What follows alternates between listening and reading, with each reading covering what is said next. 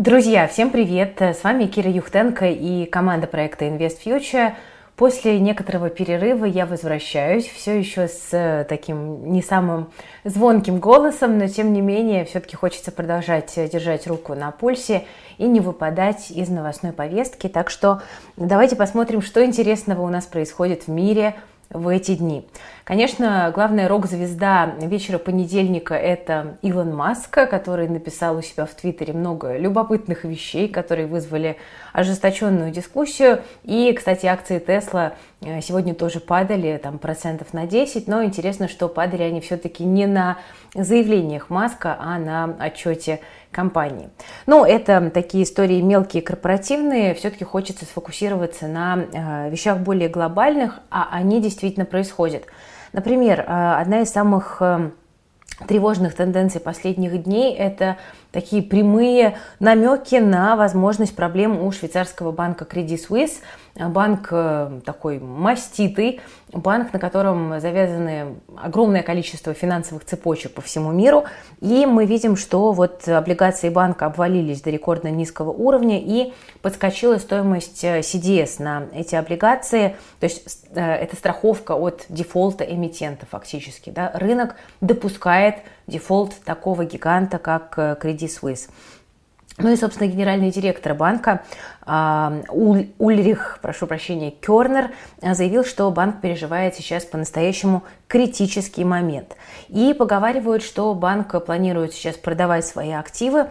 Самый радикальный вариант – это продажа американского дивизиона целиком. Также рассматривается некое разделение инвестиционного бизнеса на три части с выведением плохих активов, но ну, это такая довольно классическая схема. Ну и также говорят, что под сокращение может попасть 5 тысяч сотрудников.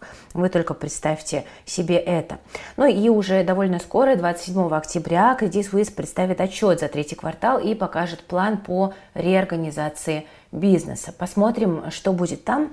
Ну, тут кто-то скажет, а почему вы переживаете за какой-то недружественный банк? Лучше бы о наших подумали. Но дело в том, что Credit Suisse это действительно большая часть мировой финансовой системы, и его уже сейчас начинают сравнивать с тем самым Lehman Brothers, который, я напомню, стал спусковым крючком кризиса 2008 года. Я напомню, что Credit Suisse это второй банк Швейцарии и один из крупнейших инвестбанков мира, и последствия этого коллапса. На самом деле, даже страшно а, пытаться предугадать. А, Но ну, будем надеяться, что все-таки как-то этот вопрос будет разрешен, и Credit Suisse окажется, наверное, too big to fail, что, по крайней мере, не будет устраивать такой стресс для мировой финансовой системы. И вы скажете, почему это интересно для меня, если я живу, допустим, в России? Ну, потому что крах э, европейской банковской системы – это мощнейший триггер к рецессии во всем мире, а рецессия во всем мире, особенно протяжная, это, конечно же, падение спроса на сырьевые активы. Ну, посмотрим, посмотрим. Ситуация напряженная, но, с другой стороны, э, там вот, если посмотреть на 2011 год, э, э, допустим, цена дефолтных свопов на долги другого гиганта банка Morgan Stanley была в два раза больше. При этом коэффициент достаточности капитала у Credit Suisse выше минимального значения 13,5%, а критический уровень это 8%. То есть некий запас прочности все-таки есть. Вопрос, надолго ли его хватит. Мы сейчас продолжим, а, но сначала информация от партнера нашего сегодняшнего выпуска. Друзья, я уверена, что многие из вас смотрят это видео с телефона. В смартфонах ведут бюджет, играют, общаются и заказывают еду. Под каждую задачу людям нужны удобные приложения, а IT-компаниям – специалисты, разработчики. При этом программистов не хватает, поэтому зарплаты в отрасли одни из самых высоких в России – Классическим программистам нужно понимать программирование, нужно разбираться в операционных системах и железе, знать математику и алгоритмы. И учиться этому долго. Но это не единственный способ попасть в IT и мобильную разработку. Все больше людей приходит в отрасль через зерокодинг. По сути, зерокодеры строят свои приложения в конструкторах, похожих на Tilda или Wix – Благодаря этому разработчикам нужно тратить меньше времени на дизайн и код. Они могут сосредоточиться на логике и удобстве продукта. Освоить профессию можно за несколько месяцев в университете зерокотинга.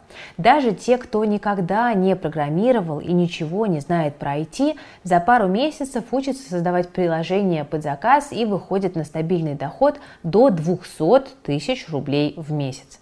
Кстати, скоро университет зерокодинга запустит бесплатный двухдневный марафон по разработке приложений на зерокоде.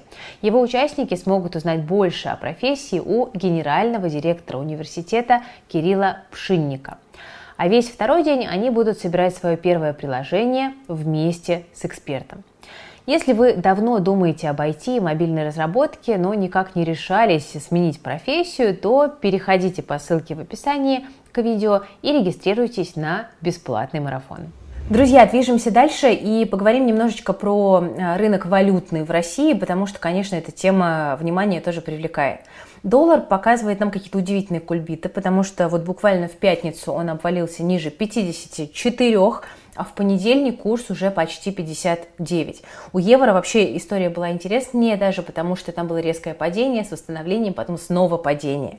А, что происходит? Ну, вы помните э, события пятницы, вот я новости тогда не записывала, к сожалению, болела, но я уверена, что все э, не отрывались от экранов телевизоров и компьютеров.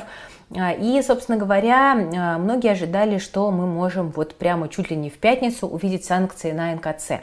Именно поэтому инвесторы а, не хотели уходить на выходные с валютой на счетах, опасаясь, что просто в понедельник они могут увидеть ее замерзшей. Но мы видим, что санкций на НКЦ пока нет. Было много других интересных санкций, но НКЦ пока держится. И, скорее всего, это связано именно с тем, что пока Европа не готова полностью отказываться от российских энергоресурсов и вот так вот рубить эту всю историю с плеча. Ну и вот на этом фоне мы видим, что, конечно, доллар на бирже немножечко ожил. Ну и вот на таком вот низколиквидном рынке, конечно, ну, вот такая вот волатильность и происходит. Это нормальный такой э, рыночный закон, да, когда игроков мало и они крупные, действие каждого из них оказывает э, заметное влияние на курс. Это, собственно, и происходит. Но еще раз подчеркну, биржевой курс – это биржевой курс, э, курс на наличную валюту совершенно другой. Да, кто заглядывал в обменники, те совершенно точно понимают, о чем я говорю. Кроме того, обратите внимание на то, что все больше компаний так или иначе решаются все-таки заплатить дивиденды. Если это экспортеры, которые зарабатывают в валюте, то им, чтобы дивы выплатить, им нужно валюту продать, купить рубли. То есть это тоже дает некий спрос на рубли. А, при этом интересно, что дружественные валюты ведут себя намного стабильнее. Вот юань сейчас стоит 8,2, а, это примерно там, на процент больше, чем в пятницу. Я говорю данные за понедельник. А, так что, конечно, очевидно, что многие сейчас выбирают именно юань и там, те же юаневые облигации, чтобы как-то, с одной стороны, подстраховаться от э, девальвации рубля, а с другой стороны, все-таки не брать на себя риски недружественных валют, да, которые сейчас в России создаются. А, но, с другой стороны, про доллар, если все-таки жестких санкций в ближайшее время не будет, то доллар может э, почву обрести. И, знаете, вот говоря про курс валюты, я э, люблю вспоминать такое простое правило, не ходите против ЦБ и Минфина. Если ЦБ и Минфин сказали, что им нужен более слабый рубль, значит, они его рано или поздно, так или иначе, но добьются. И э, сейчас, э, ну, понятно, что это все дико некомфортно для российского бюджета, потому что такой э, крепкий рубль, э, конечно же, просто не додает денег бюджету, чем рубль, соответственно, слабее, да, тем больше э, рублей за одну единицу иностранной валюты э, как бы экспортеры приносят, тем больше денег попадает в бюджет через налоги, ну и, соответственно, есть э, средства на финансирование разнообразных расходов, которые, как мы видим, будут расти. Дефицит бюджета у нас уже официально фактически запланирован, и как-то надо, собственно говоря, с этим делом справляться, да, а расходы бюджета растут как мы видим, опять же, из э, как бы, последних тенденций, которые разворачиваются. А, планируется ввести бюджетное правило, но только со следующего года. И я напомню, что Минэк, Минэкономразвитие, прогнозировало нам в 2003 году э, доллар по 68, а потом даже и еще дороже. Поэтому для диверсификации держать иностранную валюту можно, но если это делать, то лучше все-таки в наличном виде. Ну и, собственно, надо понять, да, сколько вам такой Э, валюты требуется для того, чтобы с одной стороны разбавить свою подушку, а с другой стороны все-таки э, тоже не обрекать себя на сжигание денег, потому что инфляция в США тоже есть, и она высокая. Это все понимают. Ну, собственно, вот мы рассуждаем в контексте того, что санкций на НКЦ пока не будет. А если их все-таки введут, то э, тут как бы история интересная. Такого мы еще не проходили, никто не знает наверняка, что произойдет. Но э, котировки могут начать считать таким неким искусственным образом, доллара, а, и, соответственно, пропадет вот тот самый рыночный курс, на который мы все с вами ориентируемся. Это не очень хорошо, потому что это подрывает просто доверие к тому курсу, который есть. Ну, как бы у людей возникает вопрос, а это реальный рыночный курс? Или все-таки это курс, который нам нарисовали? Сейчас биржевой курс все-таки является, ну, как бы приближенным к а, реальности, но тоже понятно, что Э, не совсем, не совсем, но просто может быть хуже, если будет введена вот эта вот искусственная методика подсчета, которую озвучивал э, Центробанк. Вот. Э, так что, как бы в целом, даже если санкции на НКЦ будут, скорее всего, покупать и продавать валюту на бирже все равно можно будет, но вопрос по какому курсу и вопрос, куда эту валюту потом человек будет вкладывать, потому что иностранные активы становятся от нас все дальше и дальше. Движемся вперед. Что у нас еще интересного? Минфин предложил единый налоговый вычет для долгосрочных инвестиций а, и, собственно, намекает на то, что скоро появится и из третьего типа, тот самый, о котором давно говорят. А, ну и а, уже вот около года примерно нам сообщают, что он находится в разработке. И сейчас, я напомню, ИИСы у нас идут минимум на три года, а новый ИИС хотели сделать долгосрочным на 10 лет. И э, вот как нам заявляли, новый тип ИСа должен совмещать преимущества первых двух типов, но как именно совмещать, пока не очень понятно. А, и, конечно, с тех пор, как вот эти все, все обсуждения начались, много воды утекло, много чего как бы поменялось за последний год, в том числе и в инвестиционном климате, в доверии инвесторов. И э, сейчас, конечно, когда тебе говорят, открыть счет э, и обязательно держать на нем деньги 10 лет, чтобы получать вычет, ну, ты такой как-то начинаешь немножечко сомневаться и думать, что, может быть, как-нибудь я и без вычета справлюсь, но все-таки на такой долгий срок деньги морозить я не готов. Да? Мне кажется, это такая вот базовая логика потребителя финансовых услуг, поэтому вроде как стали говорить о том, что из третьего типа, может быть, не на 10 лет, а все-таки на 5, но никакой конкретики здесь э, пока нет.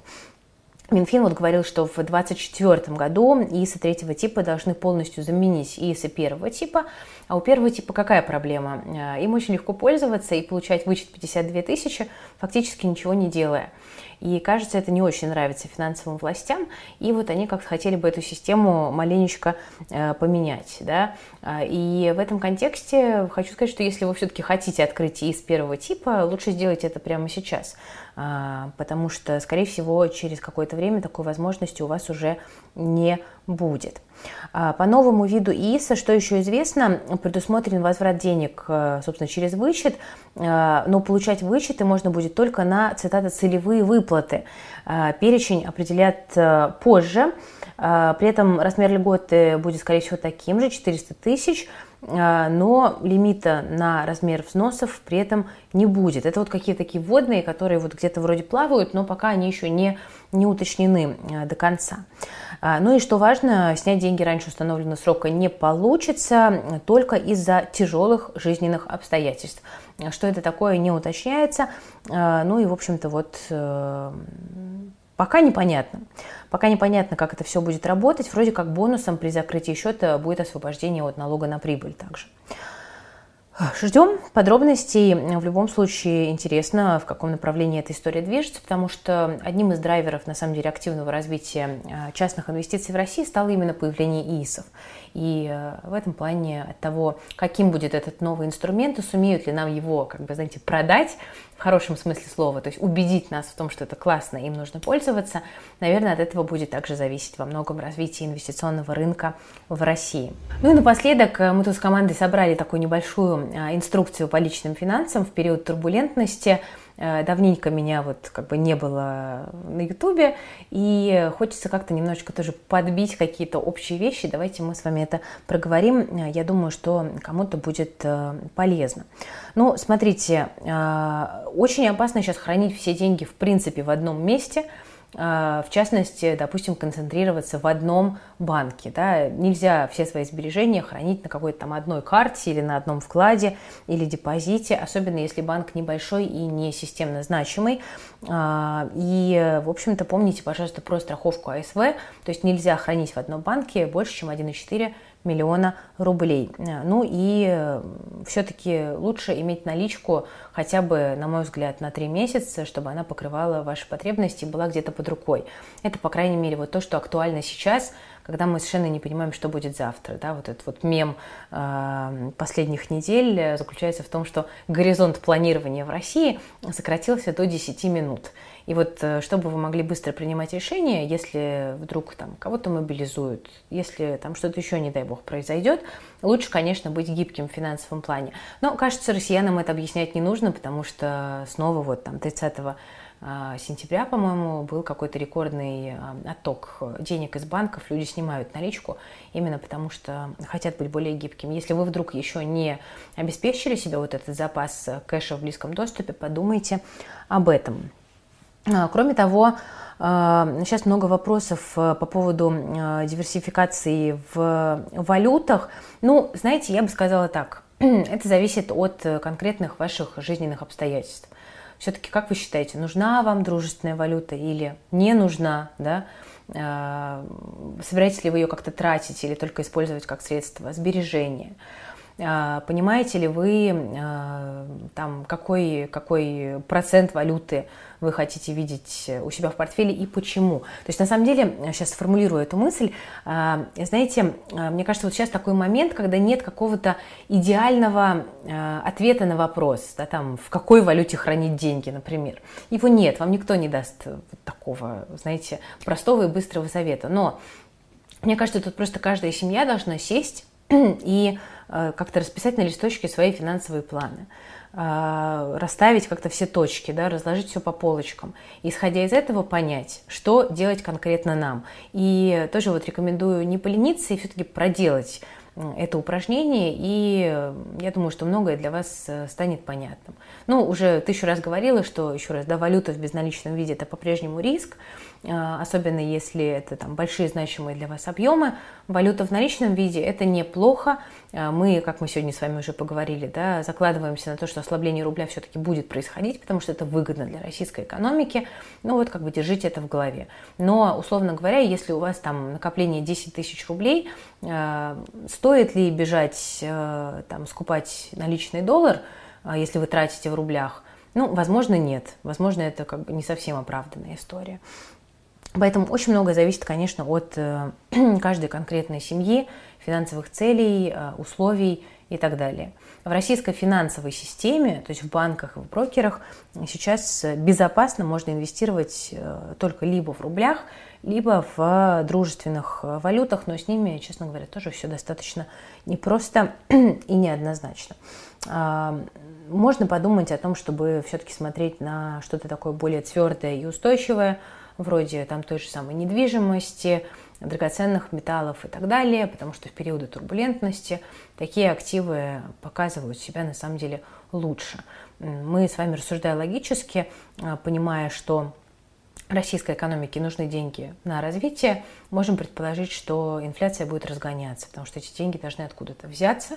Ну и, собственно говоря, скорее всего, регулятор это будет обеспечивать. Поэтому инфляция в рубле, скорее всего, будет э, разгоняться вот при текущих вводных, потому что те прогнозы, которые давал тот же ЦБ о том, что там совсем скоро, еще чуть-чуть, и мы дойдем до таргета 4% по инфляции, эти прогнозы появлялись до сентябрьских объявлений. Они все-таки очень многое поменяли в экономике, и это тоже надо понимать, да, не жить какими-то старыми прогнозами.